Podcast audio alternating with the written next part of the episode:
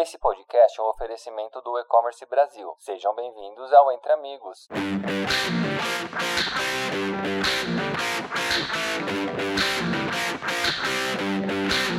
Olá, bem-vindos ao podcast Entre Amigos, uma parceria do E-Commerce Brasil com a Miracle. Meu nome é Gabriel Lubitsky, sou diretor de vendas aqui na Miracle, ah, uma empresa que tem marketplace para trabalhar tanto com empresas B2C quanto B2B, para ajudá-las a levar mais produtos para os seus clientes, produtos de outras empresas, aumentando assim as suas ofertas e a fidelidade dos seus clientes. Hoje é um prazer receber dois experts no tema de e-commerce marketplace, Giovana Galvão, que é head de produtos da Whirlpool, e Jamil Thanos, gerente de marketing Marketplace da Leroy. Bem-vindo, pessoal. Como todo bom cavaleiro, eu vou começar pedindo para que as damas se apresentem primeiro. Então, Giovana, fica à vontade em se apresentar, por favor. Oi, pessoal. Antes de mais nada, gostaria de agradecer o convite, Gabriel. É, eu estou na Whirlpool há 12 anos, é, sendo que os últimos quatro tenho atuado no desenvolvimento do nosso e-commerce, que contempla tanto as operações de venda direta quanto as operações de marketplace, onde os nossos canais Brastemp, Conf e KitchenAid atuam como seller dentro de inúmeros parceiros varejistas. E o meu papel é liderar o desenvolvimento de produtos e soluções de tecnologia que possam tanto viabilizar essas operações quanto expandir esse business.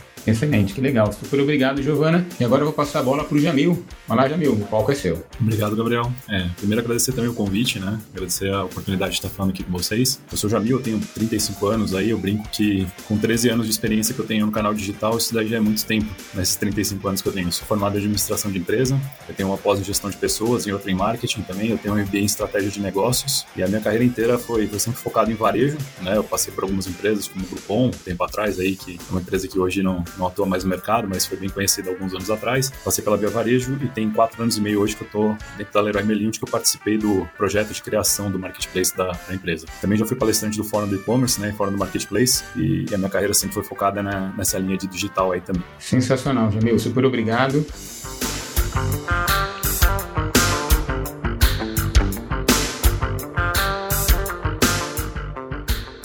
Queria começar então dando uma visão aqui para todos os nossos ouvintes e abrir algumas perguntas para vocês. Acho que não é novidade para ninguém, mas pelo segundo ano consecutivo, os marketplaces eles cresceram o dobro da taxa do e-commerce e recentemente a gente teve uma matéria da Adriana Matos, que foi publicada pelo Valor Econômico, que teve o seguinte título: Venda online tem o pior segundo trimestre da história no Brasil, segundo Goldman Sachs. Essa matéria reforça o quanto os marketplaces não são uma tendência passageira, mas, eh, na verdade, eles são uma realidade, uma mudança fundamental e permanente na forma de comprar dos consumidores no aumento lucrativo dos negócios por parte dos varejistas. A gente viu nessa matéria que um período em que as margens do e-commerce foram reduzidas em decorrência de interrupções de cadeia de suprimento, taxas adicionais no envio dos produtos e a inflação que a gente tem visto aí está historicamente alta, não só no Brasil, mas no mundo, os marketplaces corporativos vêm proporcionando saídas para o aumento de margem. Então, começando com o Jamil. Uma pergunta para você, Jamil. A gente vê que o nicho de casa e construção teve um crescimento expressivo durante a pandemia. Agora, nesse contexto macroeconômico e movimentação de players, como você enxerga essa tendência, Jamil? Eu enxergo que, na verdade, assim, o ano de 2020 e o ano de 2021 realmente foram anos incríveis, assim, para o nicho, né? É inegável que o crescimento da pandemia proporcionou para o segmento um crescimento exponencial que a gente não imaginava que ocorresse em curto prazo. Basta você ver que, assim, é, comportamental humano mudou, né? A gente passava 10 horas em casa, passava boa parte desse tempo dormindo, e a gente passou a, a ficar de casa agora 24 por 7, basicamente, todo mundo foi obrigado a ficar em casa, e aquele barulhinho que não incomodava, aquela parede que não estava descascada e que não te incomodava tanto, começou a te incomodar um pouco mais. Então, assim, esse ano, ainda ainda, quando a gente pensa em omnicanal, o segmento ele ainda cresce, mas cresce de maneira muito mais tímida do que nos últimos dois anos. Isso é bastante claro. É, mas quando a gente pensa no canal digital, acho que por ter sido um dos últimos canais a se digitalizar, acho que a exceção feita a móveis, que é uma categoria que, quando a gente pensa em casa e construção, é uma categoria que, que sempre já foi mais digitalizada, é, a gente vê que casa e construção foi uma das últimas categorias a, a chegar no segmento digital. Então a gente vê que ainda o crescimento é bastante exponencial ainda nesse ano e a gente enxerga um potencial ainda gigantesco para o ano de 23. É, então, assim, a gente vê que até os generalistas em geral estão investindo muito nessas categorias, estão colocando muita força nas categorias, especialmente de construção. A gente vê um movimento muito forte de Mercado Livre, de Via Varejo, de Americanas, de trabalhar muito bem nessas linhas. A Magazine Luiza também vem trabalhando bem forte nisso. E a gente, como um especialista do, do, do canal, né, o que a gente chama aí do home center, a gente é ainda um canal muito bem cotado esse ano. A gente ainda cresce muito frente ao, ao mercado. Então, ainda 23 ainda é um, um ano que a gente tem uma expectativa ainda muito grande de crescimento e a gente espera ainda que a digitalização continue ocorrendo nessa categoria. Excelente, excelente. Pontos que você colocou colocou, nunca tinha pensado. Excelente. Agora, para Giovana. Giovana, olhando o mercado de eletrodomésticos, como é que você enxerga essa movimentação? Gabriel, é fato que o cenário macroeconômico nos coloca em atenção nesse momento. Né? Entretanto, o nosso mercado está altamente conectado, né? esse crescimento expressivo que o Jamil citou de casa e construção, porque o eletrodoméstico ele é um componente essencial né? nesse contexto de, de, enfim, fomentar ali o lar como um ambiente mais agradável. Essa desaceleração, né, que, enfim, está sendo pontuada, certamente coloca uma pressão maior na nossa gestão de estoques e no planejamento da demanda, né, porque a gente precisa definitivamente ter uma curácia maior. Em outras palavras, eu entendo que a gente precisa garantir um posicionamento correto, né, de produto do ponto de vista logístico e também em termos de disponibilidade. É, eu ressalto também a importância do marketplace na composição de portfólio, né, porque não se trata só de preço. É, a gente precisa ter sortimento, ofertar melhor experiência, trazer conveniência e simplificar a vida do consumidor. Então, a minha visão também é positiva, tá? Eu ainda acho que a gente tem muito o que crescer, mas de fato o contexto faz com que a gente seja mais acurado para que isso ocorra. Excelente. E para você de novo, Giovana, pegando aqui a, a segunda pergunta para te passar, a gente teve um, estudo que a Neo Trust fez, que a expectativa para 2022 era que três segmentos uh, tivessem o maior faturamento nas vendas online. Né? E esses segmentos seriam de telefonia, com mais de 32 bilhões de reais de vendas online, o de eletrodomésticos, onde a Whirlpool está inserida com mais de 23 bilhões, e o de eletrônicos, com mais de 18 bilhões. Dados esses números, Giovana, a pergunta aqui é a seguinte: você acredita que esse crescimento é real e deva continuar nos próximos anos? E um repeteco. Como você acha que as empresas devem se preparar para esse crescimento? Eu acho real e acho possível. É desafiador, real e possível, né? É, o cocooning, que é o termo que a gente utiliza, né, para falar desse movimento é, que leva as pessoas a ficarem mais em casa, ele é algo que já vem se consolidando há décadas, né? Ele só foi potencializado claramente pela pandemia, é, mas já é um movimento de fato natural das gerações, né? Sentir mais é, é, prazer em torno do lar. É claro que no pós-pandemia nós temos restaurado os nossos hábitos e retomado as atividades externas. Entretanto, eu realmente acredito que a sociedade ela já internalizou um novo padrão de comportamento e conexão com o lar. É, mesmo em 2022, várias pesquisas mostram um aumento da procura por casas, é, com áreas mais amplas e áreas de lazer. Então, eu vejo isso como uma oportunidade de crescimento enorme para o nosso setor. É, e aí, como as empresas devem se preparar, né? Eu acredito que o primeiro ponto é a gente precisa começar a vender mais soluções do que produtos, né? O que vai, enfim, bem além. A gente precisa olhar para a necessidade do consumidor e prover soluções que resolvam seus problemas. É vender o produto e ofertar uma instalação, é fazer uma troca simultânea quando o consumidor precisa realizar a devolução de um produto. É, na Whirlpool, por exemplo, nós temos um business de assinatura para purificador de água. Então, você assina, por exemplo, um plano mensal e a Brastemp instala e cuida do seu aparelho. Você não precisa se preocupar com mais nada. Né? Então, em resumo, eu acho que a questão é repensar a cadeia de valor e como o seu negócio está posicionado para atender o consumidor. É, agora, outro aspecto que eu acho importante também ressaltar, principalmente nesse momento que a gente vive, é a economia circular. Existe um movimento crescente das pessoas venderem e comprarem produtos usados. Algumas empresas chamam isso de categoria de seminovos, né? É, e isso foi ignorado pelas empresas durante muito tempo. Mas hoje nós vemos grandes negócios que se baseiam nisso, a OLX, por exemplo, é, e outras que se expandiram a partir disso, como o Mercado Livre. É, então, assim, na Whirlpool nós estamos super antenados nesse sentido. Inclusive, é, a gente possui um portfólio de produtos, é, é, a gente já faz né, a venda de seminovos pelo Compra Certa, que é o nosso site multimarcas, que inclusive possui um portfólio super amplo de produtos para casa e bem-estar, com um programa mega bacana de bonificação. É, então também fica a dica aí para quem não conhece, conhecer o site do Compra Certa, vocês vão adorar. Mas em resumo, eu acho que é isso, Gabriel. A gente precisa de fato é, é, pensar mais no, no, no, contexto do consumidor e como a gente vende soluções, né? Como a gente cria um ecossistema que possa atender melhor os consumidores. Sensacional. E super legal essa dica do Compra Certa, mesmo não sabia. Vou ficar de olho ali. Agora, passando para o Jamil. Jamil, qual estratégia ou quais estratégias você enxerga para reduzir o impacto da inflação na venda dos marketplaces? Por exemplo, meio de pagamento, frete, iniciativa de omnicanalidade. O que, que você enxerga? Só fazendo uma ponte do que a Giovana disse ali, o Compra Certa é realmente um site muito bom, já fiz umas compras lá e realmente foi uma experiência muito, muito boa, tá? É, eu acho que, assim, no, recentemente, é, pela mudança que teve na taxa Selic, é bastante claro que isso se tornou um problemaço para o varejo nos últimos anos, né? E eu acho que, assim, é, alguma coisa, é uma coisa que não dá para negar e a gente, sendo varejista, a gente tem que aceitar que, que realmente isso impacta em todas as pontas e a gente tem que, que, que repassar esse custo de alguma maneira é, para a ponta do cliente ou para a ponta do, do seller. Então, assim, não dá para o varejo arcar com esse custo e achar que isso é uma conta que é somente dele, né? Então, como todas as pontas de cadeia que a gente sempre tem de meios de produção, seja ela até do varejo, a gente tem que, que entender que todo mundo vai sofrer um pouco. Hoje eu vejo que os varejistas têm pensado muito em soluções que migrem o cliente cada vez mais para um, uma questão de desconto. Então, assim, eles, a gente tem colocado muito questão de colocar eles no Pix, geralmente, na questão do parcelamento de uma vez só, né, um não parcelamento em cartão de crédito, é, e também até naquele velho e bom boleto que a gente estava deixando meio de lado há uns anos atrás e que agora a gente tem, tem retomado com, com bastante força. Né? É, e isso acaba colocando um pouquinho de desconto para o cliente, acho que é uma maneira que hoje o, varejo tem colocado muito forte, então hoje se você faz qualquer busca pelo Google Shopping ou qualquer outro canal, você vai sempre encontrar um preço no parcelado e um preço no à vista. É aquela mágica que eles falavam uns anos atrás, não existe o, o desconto no pagamento à vista, né? O pagamento é o preço verdadeiro e depois tem o juro em cima do restante. É uma verdade, é, é o que ocorre. Com a taxa Selic alta e com a inflação lá em cima, não tem conta, não existe uma pílula mágica que faça com que esse valor é, suma. Então, a maneira que você cria é uma maneira de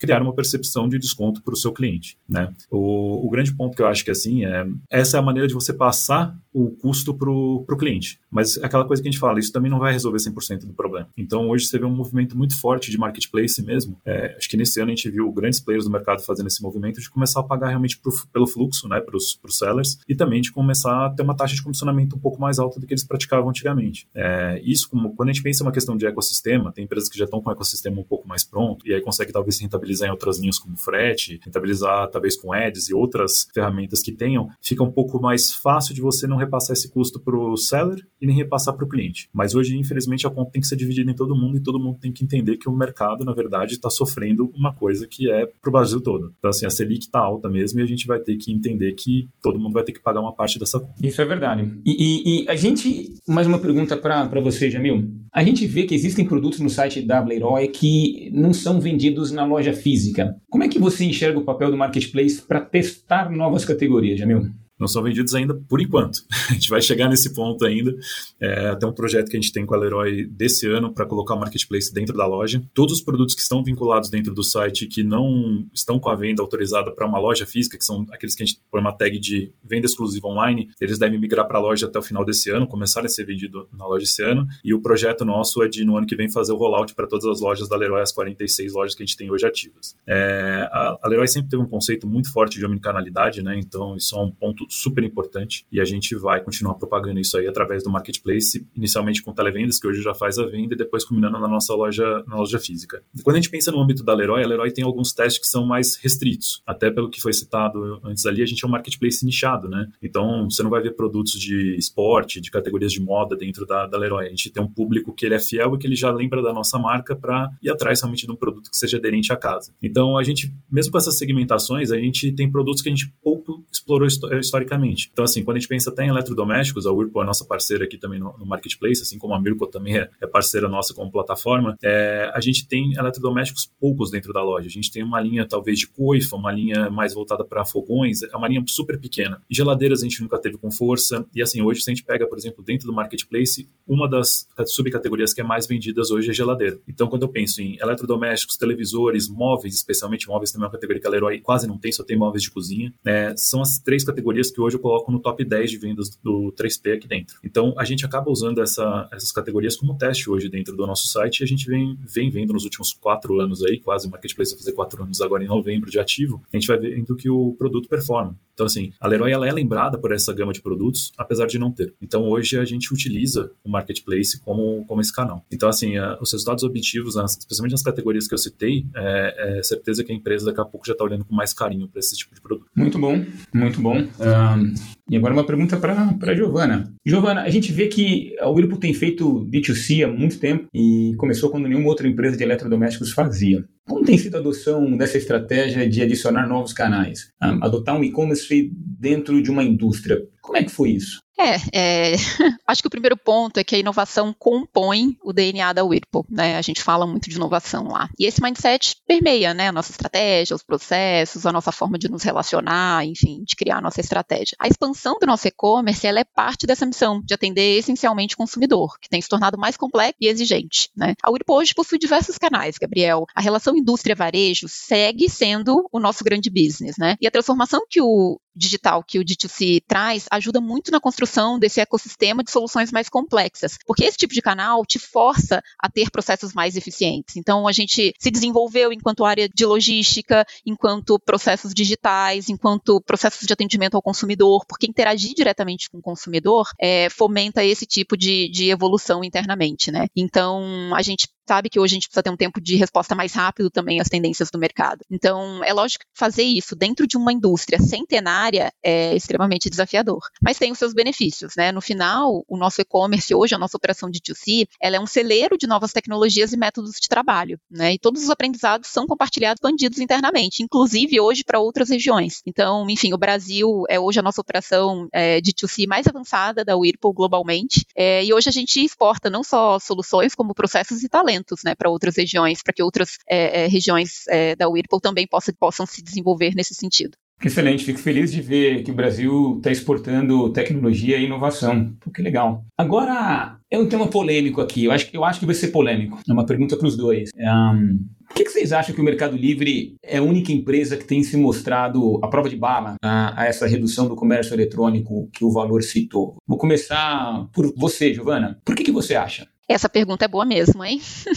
assim, eu acredito que o Meli, ele foi muito efetivo na estratégia de transição de um e-commerce de venda de usados, que é como ele né, começou lá atrás e ficou conhecido, para uma mega loja eletrônica de departamento. Né? No final, é, é, é, assim que hoje eu particularmente vejo o Meli, né? com uma alta recorrência e fidelidade. É, basicamente, você encontra lá o que você não faz ideia de onde você poderia encontrar. Né? Então, o sortimento é incrível e a jornada de compra ela é muito fluida. Né? É, e eu acho que essa estratégia ela foi bem sucedida porque ela se baseou desde sempre em uma construção de confiança com o consumidor. Né? Então, ela ganhou o consumidor novato, aquele que nunca tinha comprado online, com aquele slogan de compra garantida. Né? Então, quantas pessoas fizeram a primeira compra assistindo o comercial do Meli? Né? Se azedar, a gente devolve o seu dinheiro. É, e ela pratica isso com muito afinco. Né? Então, poxa, você tem dúvida? Pergunta aqui para o vendedor antes de comprar. Não gostou? Troca troca, é fácil, rápido e sem dor de cabeça. Tá com pressa, tem envio full, sucesso. É, então, assim, eu acredito que esses são grandes diferenciais, né? E óbvio, para tudo isso, ela investiu e segue investindo pesado em operações, né? Então, a Emily, enfim, é, é, divulga com frequência grandes aportes, né? Aqui no Brasil também. É,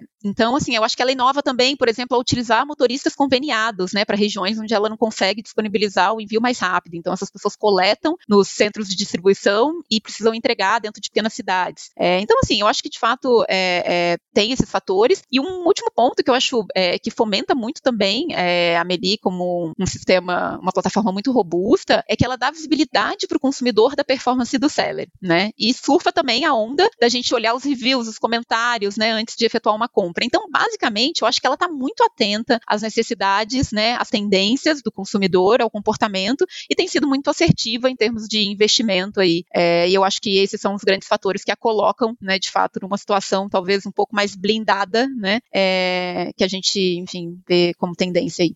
Excelente, excelente ponto de vista, Giovana. E agora eu queria ouvir do Jamil. Jamil, o, o, qual que é a sua opinião aqui? Acho que a Giovana foi muito feliz no, no, comentário que ela fez, e eu enxergo que o, que o Mercado Livre é quando começou, alguns anos atrás, né, a gente enxergava ele muito como uma plataforma C2C, né, o cliente vendendo para o cliente e a gente não tinha muitas garantias acerca da operação que era feita ali. Então eu lembro que bem no início do, quando eu brinco, quando era tudo mato aqui no, no commerce em geral, a gente escutava muito reclamações de atendimento do, do Mercado Livre, que o Mercado Livre se, se tirar, é, tirava o corpo da operação, não ficava tão próximo. E o Mercado Livre, para mim, hoje ele é um dos maiores cases de reestruturação e de mudar essa visibilidade que o cliente eventualmente tinha dele. É, se tornou uma plataforma que hoje ela é pouquíssimo usada para C2C. Então, se você vê, são poucos vendedores que são clientes mesmo vendendo para cliente. É, isso acabou indo para outro nicho, plataforma que nem o Enjoei, entre outros aí que tem também fazendo esse tipo de venda.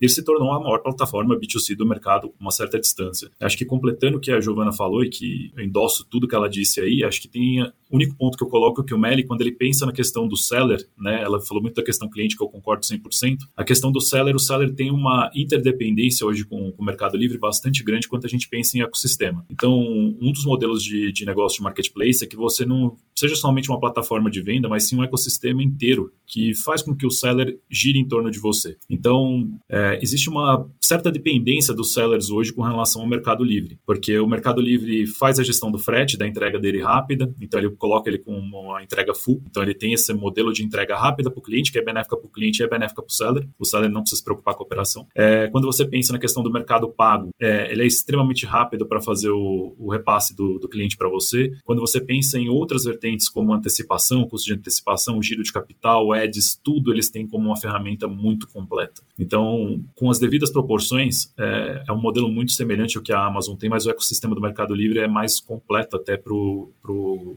seller brasileiro. Então, acho que é assim, por isso que eles hoje ainda passam de uma maneira ilesa, eu diria, mas eles passam porque eles, durante muitos anos, é, se, eles evoluíram o produto de uma maneira que hoje eles podem se dar ao luxo de passar ilesos ou de sofrer um pouco menos. Acho que os investimentos que eles fizeram, tudo que eles fizeram, eles acabaram colhendo coisas boas hoje, foi muito por conta do que eles já fizeram lá atrás e que hoje tornam eles a maior plataforma do Brasil.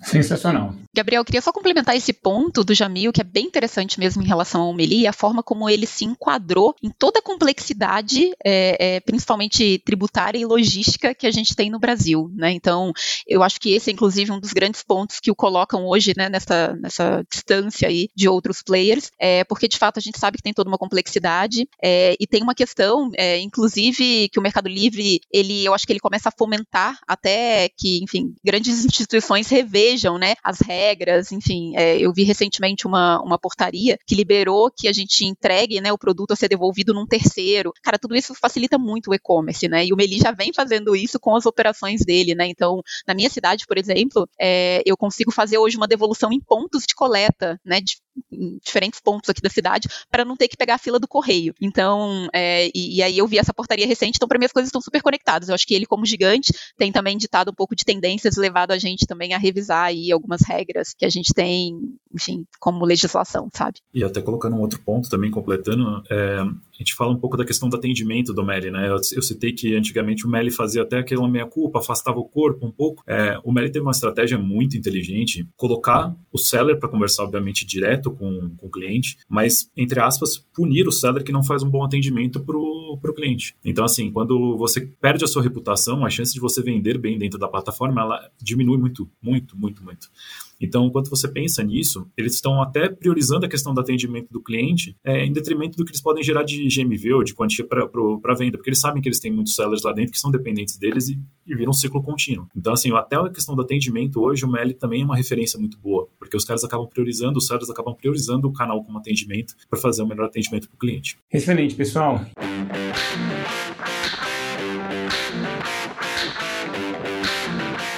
A gente está chegando no nosso fim, uma pena, porque, nossa, daria para ficar horas, horas e horas aqui discutindo com vocês dois. Temas super interessantes. Mas para fechar, eu queria pedir para Giovana, para o Jamil, passar uma dica de filme, de série, de livros para os ouvintes aí que tenham relação com marketplace. Giovana, começando por você.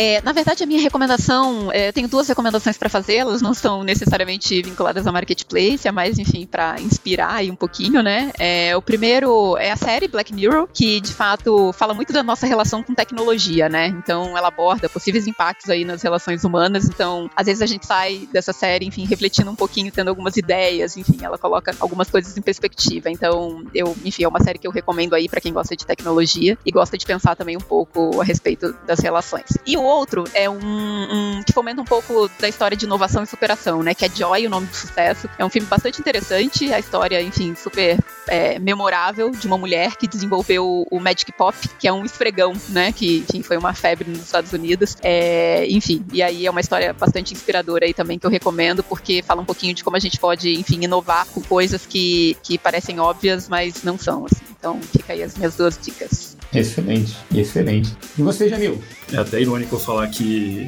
depois de ter falado, não, poxa, eu tenho uma série de formação, ter citado tudo que eu fiz na, na minha vida acadêmica, eu ter poucos livros para citar de marketplace para vocês. Eu acho que ainda é um tema que os livros ainda não exploraram de maneira como deveriam. Né? É, quando a gente acaba fazendo uma análise, eu acho que eu recomendo muito, muito, muito sempre a leitura do, do site do fórum. É, assim, o fórum tem muito conteúdo bom, está sempre sendo bastante atualizado, tem bastante informações de questões fiscais, especialmente que afetam muito o seller, tem questões de cadastro que sempre são muito bem levantadas e hoje, queira ou não, cadastro evita uma, uma devolução do seu produto. Então, o site ele é bastante completo, ele traz muita informação para quem quer ser seller. É, eu acabo fazendo uma recomendação óbvia, né, que é a loja do tudo, né, que a gente já sabe que é, que é um dos grandes livros que acaba contando a história da Amazon, mas assim, é, é uma leitura que ela é mais é, para história do que efetivamente didática para quem está querendo vender. E se eu fosse recomendar algum livro de questão didática, eu iria pelas organizações exponenciais do Michael Malone, que eu acho que é um livro que faz você pensar um pouco mais fora da caixa e você ir um pouco além do que você tem como zona de conforto. Então acho que eu sigo mais nessa linha mais acadêmica com esse livro e obviamente uma questão mais histórica na, na loja de tudo, da, que é o livro que acaba falando da história da Amazon. E realmente acompanhar o, o, o site do fórum, que sempre tem conteúdos bem relevantes aí. Excelente, pessoal. Eu queria agradecer você, Giovana, você, Jamil, super obrigado pelo tempo de vocês. Dá um tchau, tchau aqui pra galera e até a próxima. Um abraço. Obrigado, tchau, tchau. Obrigada, gente. Tchau, tchau.